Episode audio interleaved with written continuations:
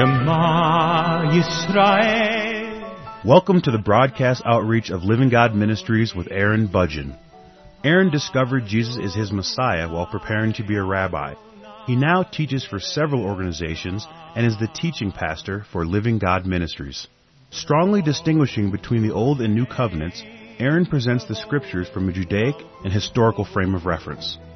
Join Aaron now as he reveals the reality foreshadowed and the new life we can now experience because of what the Lord Jesus accomplished for us.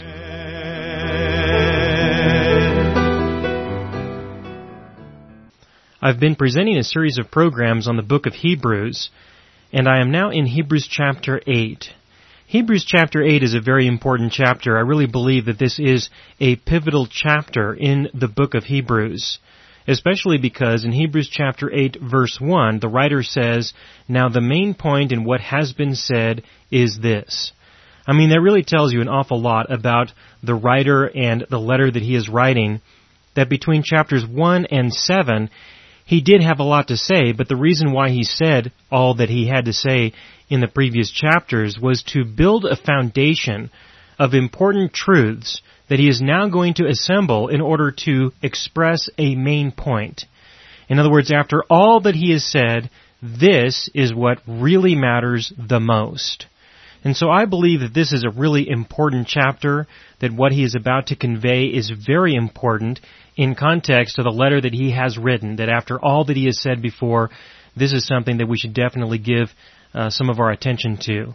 Again, in Hebrews chapter 8 verse 1, he says, Now the main point in what has been said is this, we have such a high priest, who has taken his seat at the right hand of the throne of the majesty in the heavens referring to the Lord Jesus, that He is our high priest in addition to other things, but certainly in the context of the letter that he wrote, and as this would be understood by the Hebrews, that we have a new high priest who definitely has no place in the Levitical priesthood or in the temple there in Jerusalem. And then in verse 2, a minister in the sanctuary and in the true tabernacle which the Lord pitched and not man. Now this is the issue, and that is that the writer is making a separation. He's causing a very, very strong division between the Hebrews who are looking to the sanctuary and the temple, the tabernacle, the place of worship in Jerusalem. He's making a separation between the Hebrews who are wanting to cling to the old covenant, the Levitical priesthood, the temple in Jerusalem. He's making a separation between them and the other Hebrews who are willing to embrace the Lord Jesus as their high priest. And if they embrace the Lord Jesus as their high priest, then it is necessary for them to separate themselves from the sanctuary, from the temple, from the Levitical priesthood, from the altar there, because the Lord Jesus has no place there in the Levitical priesthood. He has no place there in the temple. Instead, according to verse 2, Hebrews chapter 8 verse 2, instead the Lord Jesus has a place in the true tabernacle, the true temple of God, the one which He pitched, not man. Now it can be very difficult to fully appreciate this unless you really think about the implications of this, because when we talk about things in heaven, sometimes it's very difficult for people to get a grasp on those things. It can be very challenging to really appreciate what that truly means and how that would really have an effect on our lives. And this is why. The reason why is because for the most part, when a person considers themselves to be religious in some way, or if they believe that there's a God, in many ways they try to associate themselves, which is perfectly understandable and reasonable. I don't have anything bad to say about this. It's just that people will have a tendency to associate themselves with others or with other buildings to the extent where they will establish buildings in such a way that these buildings are considered to be the temples of God or the tabernacles of God. And the ministers who are there, the pastors, the priests, whatever they call themselves, the reverends, regardless of what they call themselves, the important thing is to understand that many people make an association with these people assuming that they are the priesthood of God, assuming that the buildings are the temples of God. In fact, in many cases, they call them the house of the Lord. You can hear this on various occasions in places such as these where people will say, isn't it great to be in the house of the Lord this morning or today? Something to that effect. And I can appreciate the desire that people have to assemble together. I can appreciate the desire to have a place where they would consider it to be a holy place or a place of peace and rest. But that can easily take away, it can easily take away from the importance of recognizing the value of things in heaven, the value of the true tabernacle of God.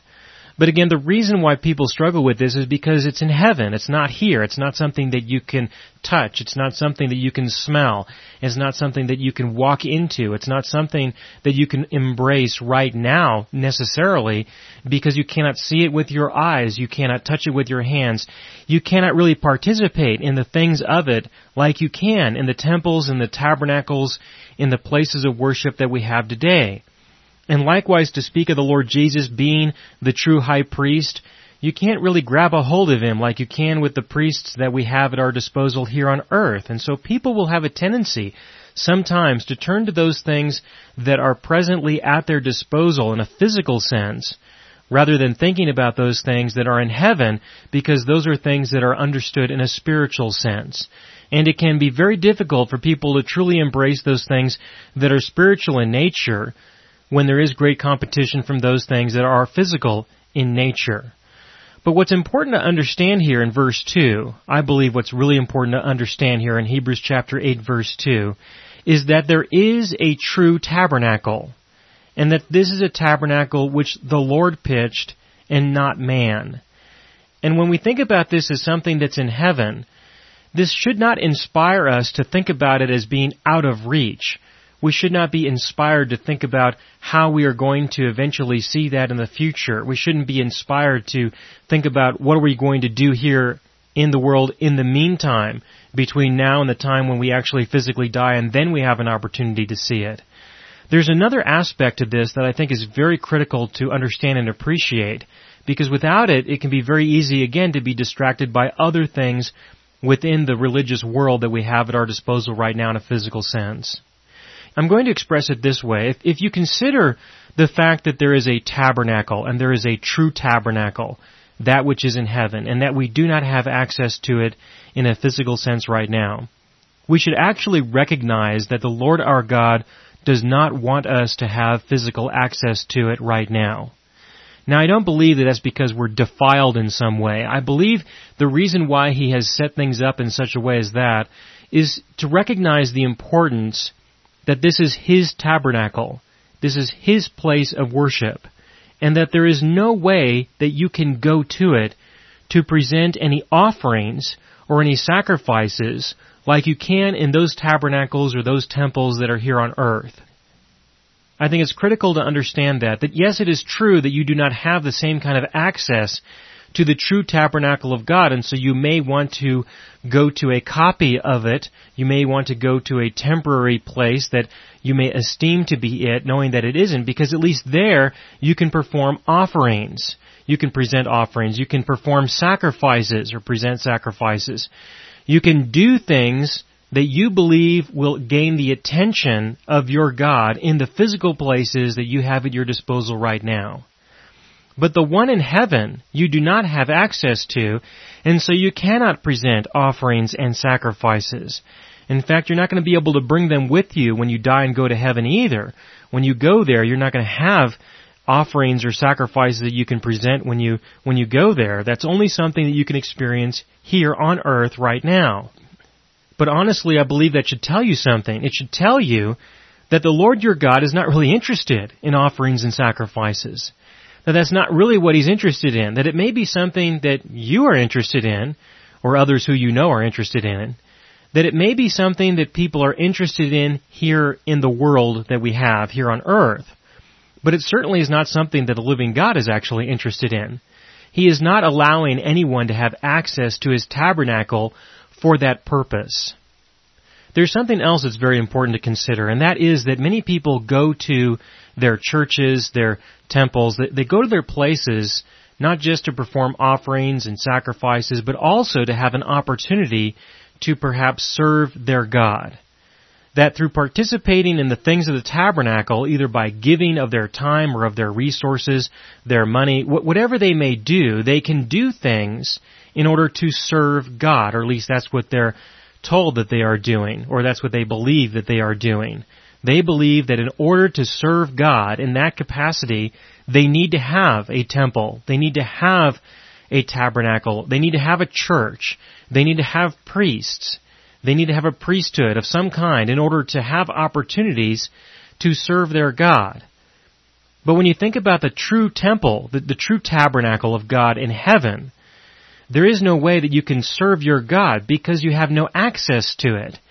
You have no means by which you can go into it so that you can perform services for your God. You can't even set it up. You can't take it down. You can't clean it. You can't do anything with that tabernacle because this is something that the Lord did. He personally set this up, and He set this up in such a way that you have no access to it. That should tell you something about what He has in mind.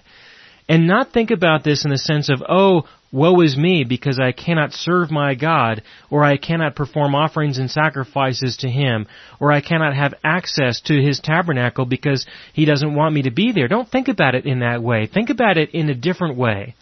And that is to understand that He has done this for your benefit. He has done this so that you don't get distracted by these things that can easily become deceptions. You can easily make assumptions.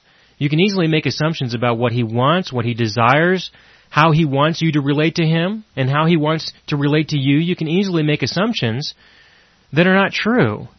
Your God wants to know you, and He wants you to know Him.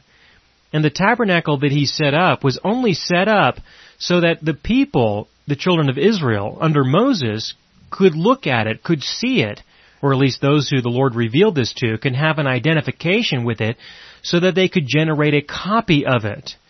Not so that it would be the center of all reality. He only set this up so that he could provide an illustration so that others could make a copy of it, a counterfeit of it in that sense, but a copy so that he could use that through the law that he gave through Moses in order to reveal the Messiah at a future point.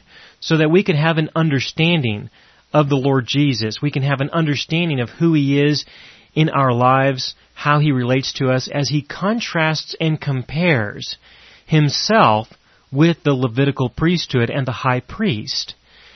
Now, this is the main point, and that is that the comparison is over. That is the main point.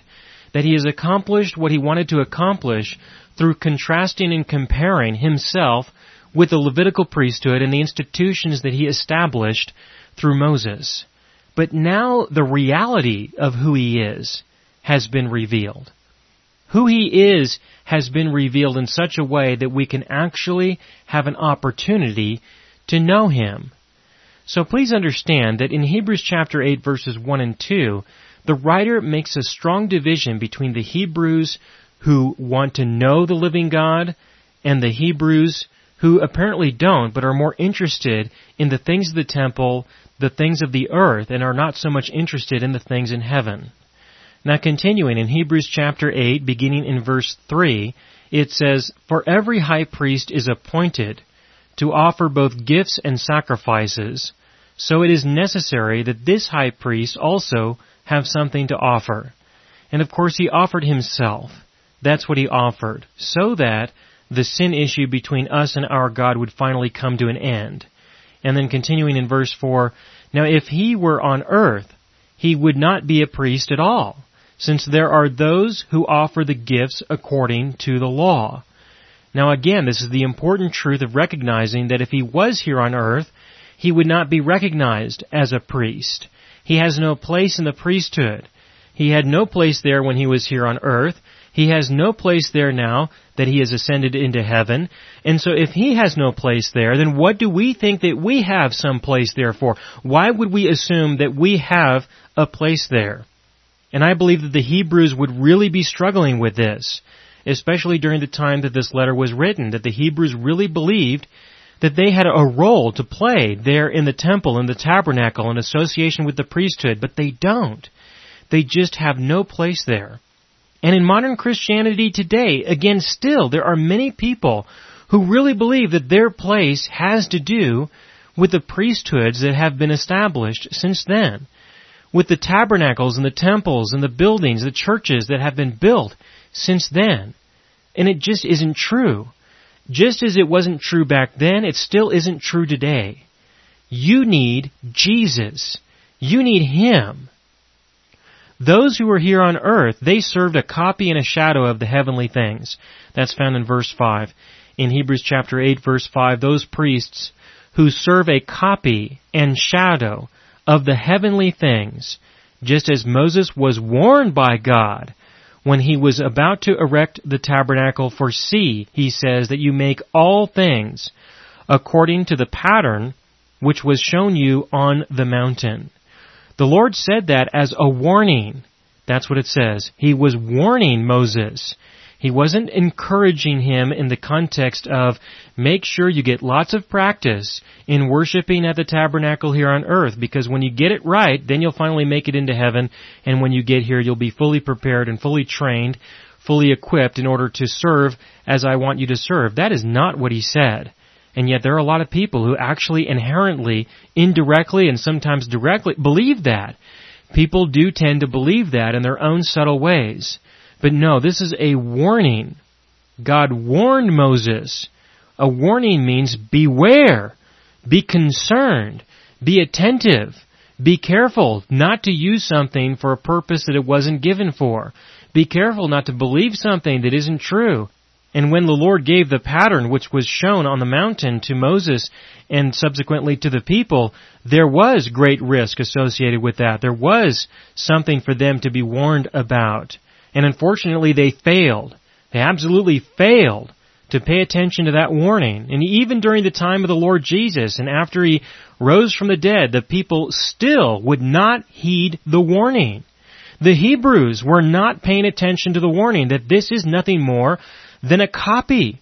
It is a shadow of the heavenly things. It's not the heavenly things. That you need to turn to the heavenly things and understand that your lack of access to those heavenly things is important. It's important. It's something to embrace. It's something to be thankful for. And that your access to these earthly representations are evil when you use them as a substitute for that which is heavenly. That you have failed to heed the warning. You have failed in that regard. You have sinned in that regard because you did not believe what the Lord said to Moses and you do not believe that Jesus has no place there, that he only has a place in the heavenly tabernacle. Now, having said all of this, I want you to understand that I'm not degrading or downplaying the tabernacle that Moses erected. And I'm not wanting to say anything negative about the temple that was in Jerusalem. That's not my intent. I want you to understand that I certainly believe it was important. I certainly believe it had its value. My point is, is to say that you have to be careful not to use it for a purpose that it was not intended for. You have to be very careful. You have to be warned not to trust in it, not to believe in it, not to turn to it for a purpose that it wasn't given for. It was given for the purpose of leading you to the point of recognizing that you need to be saved, that you are hopeless, that you are helpless, that you are not a good person and you never will be, that you need the mercy of God. That was the purpose of these things, and if a person does not embrace that, if a person is unwilling to believe that, then they still need the tabernacle. They still need the temple. They need more of it. They don't need to just get a little bit of it until they feel satisfied. They need to really, truly believe in what the Lord told them because if they will, then eventually it will lead them to the point of despair. And that's the importance of the tabernacle of God here on earth. Okay, again in verse 5, who serve a copy and shadow of the heavenly things. This is a copy, it is a shadow, it is not the real thing. That is where they serve. And they may devote their entire lives of service to something that is not the real thing. Now think about that for a minute, please. Think about how I said that, and that is that people are devoted. people are giving out of the abundance of all that they have, their time and their resources, their capital, their money, they're giving all that they have to something that is not real. It is not real. And they are serving something that is not real. And they're making claims about it that is not real. When they say things like, this is the house of the Lord, that is not real. When they say things like, this is your place where you can serve God, that is not real. When they say that this is a place where you can present your offerings and your sacrifices to God, this is not real. This is pure, absolute fantasy. It is total fantasy. It is something that you have created in your own mind, not in the mind of God. Has no place in the ministry that he is involved in right now. Now I understand that he makes use of churches and buildings and activities and priests and ministers. Don't get me wrong. Please, please don't misunderstand me. I do believe that he is actively involved. But according to the book of Hebrews, in Hebrews chapter 8, verse 1 through 5, with reference to what the Hebrews were struggling with, they did not really fully acknowledge that they were living in fantasy, that they were living in the shadows, that they were living in a counterfeit, in a copy of something that was not real, that they were not living in reality. And unfortunately, what has happened in many cases is that people have created a copy of this copy. That instead of having the temple in Jerusalem, they now have temples all over the place. That's what I'm referring to, that people have made a counterfeit of a counterfeit, which again, they are one further step away from that which is real. And so while the Lord may make use of these things, let's not call them what they aren't. Let's not do that. Let's make everything perfectly clear, perfectly understandable, that the living God dwells within you. He does not dwell in temples made with hands. And He has no need for your service.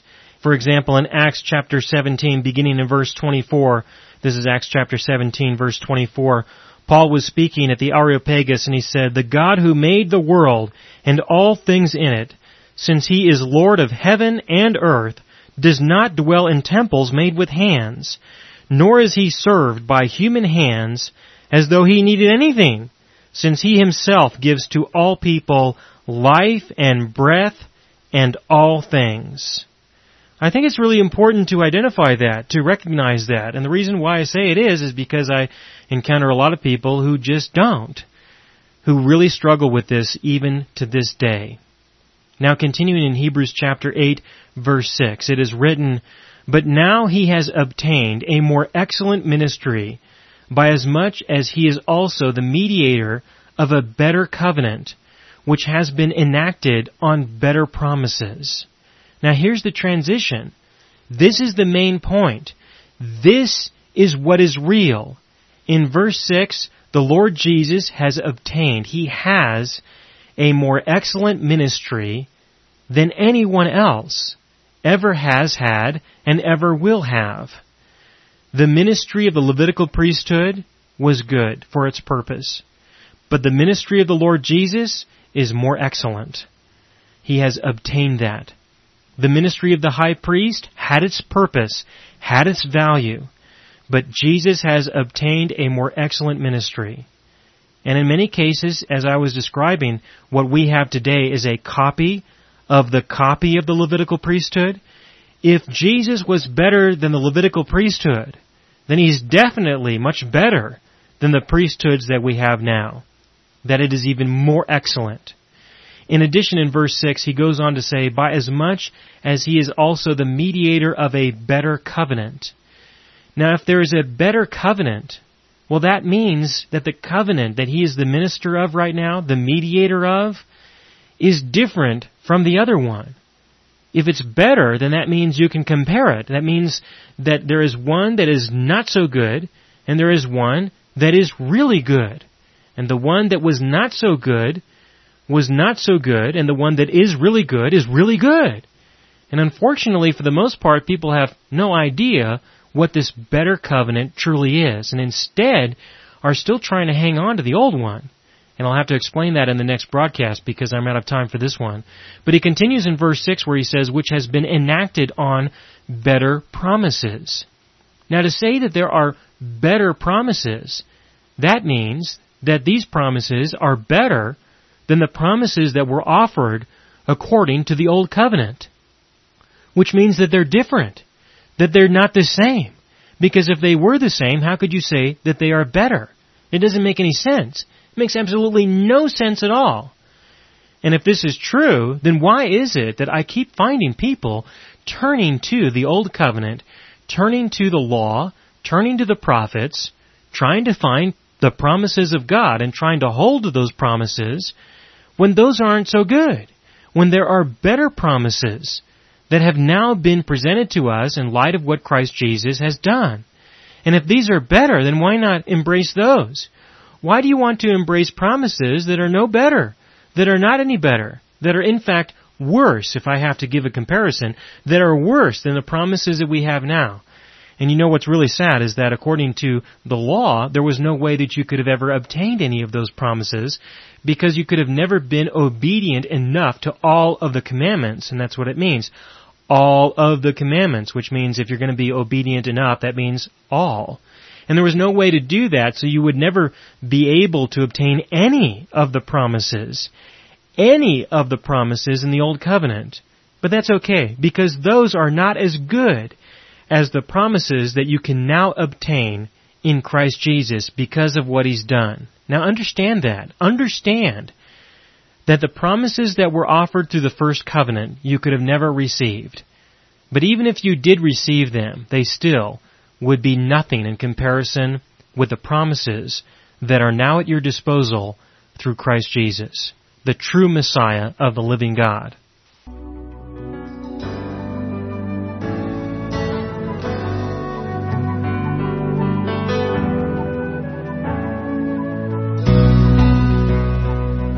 You have been listening to the broadcast outreach of Living God Ministries.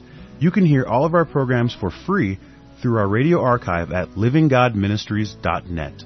That is, livinggodministries.net. Do help us develop new radio programs and continue broadcasting on this and other radio stations. Send your contributions to Living God Ministries, P.O. Box 38353, Colorado Springs, Colorado 80937, or use the donation link on our website livinggodministries.net. That is, livinggodministries.net.